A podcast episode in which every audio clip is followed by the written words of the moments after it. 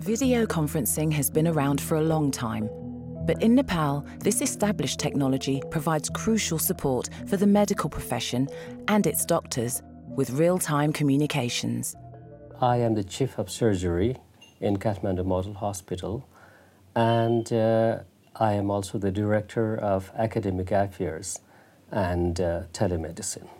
What we were trying to do is to make health service available to less fortunate section of the people in the country.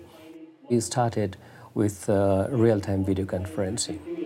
Like clinically, how do you diagnose, how do you differentiate the viral meningitis from encephalitis? There's a, he told us about the PCR of HSV antigen. Our friend Mahabir Pun, he's trying his best to cover the whole country with a blanket of this you know, wireless networking.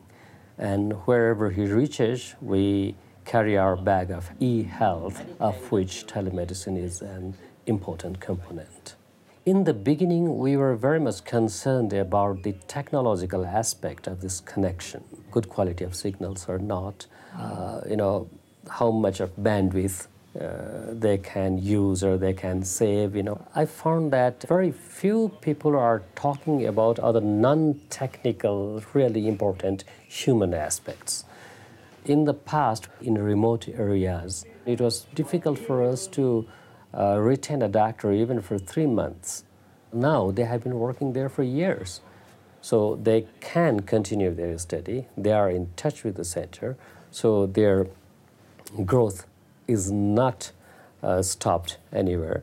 And uh, they have a feeling that they are not abandoned and they are just, you know, at another room. Right?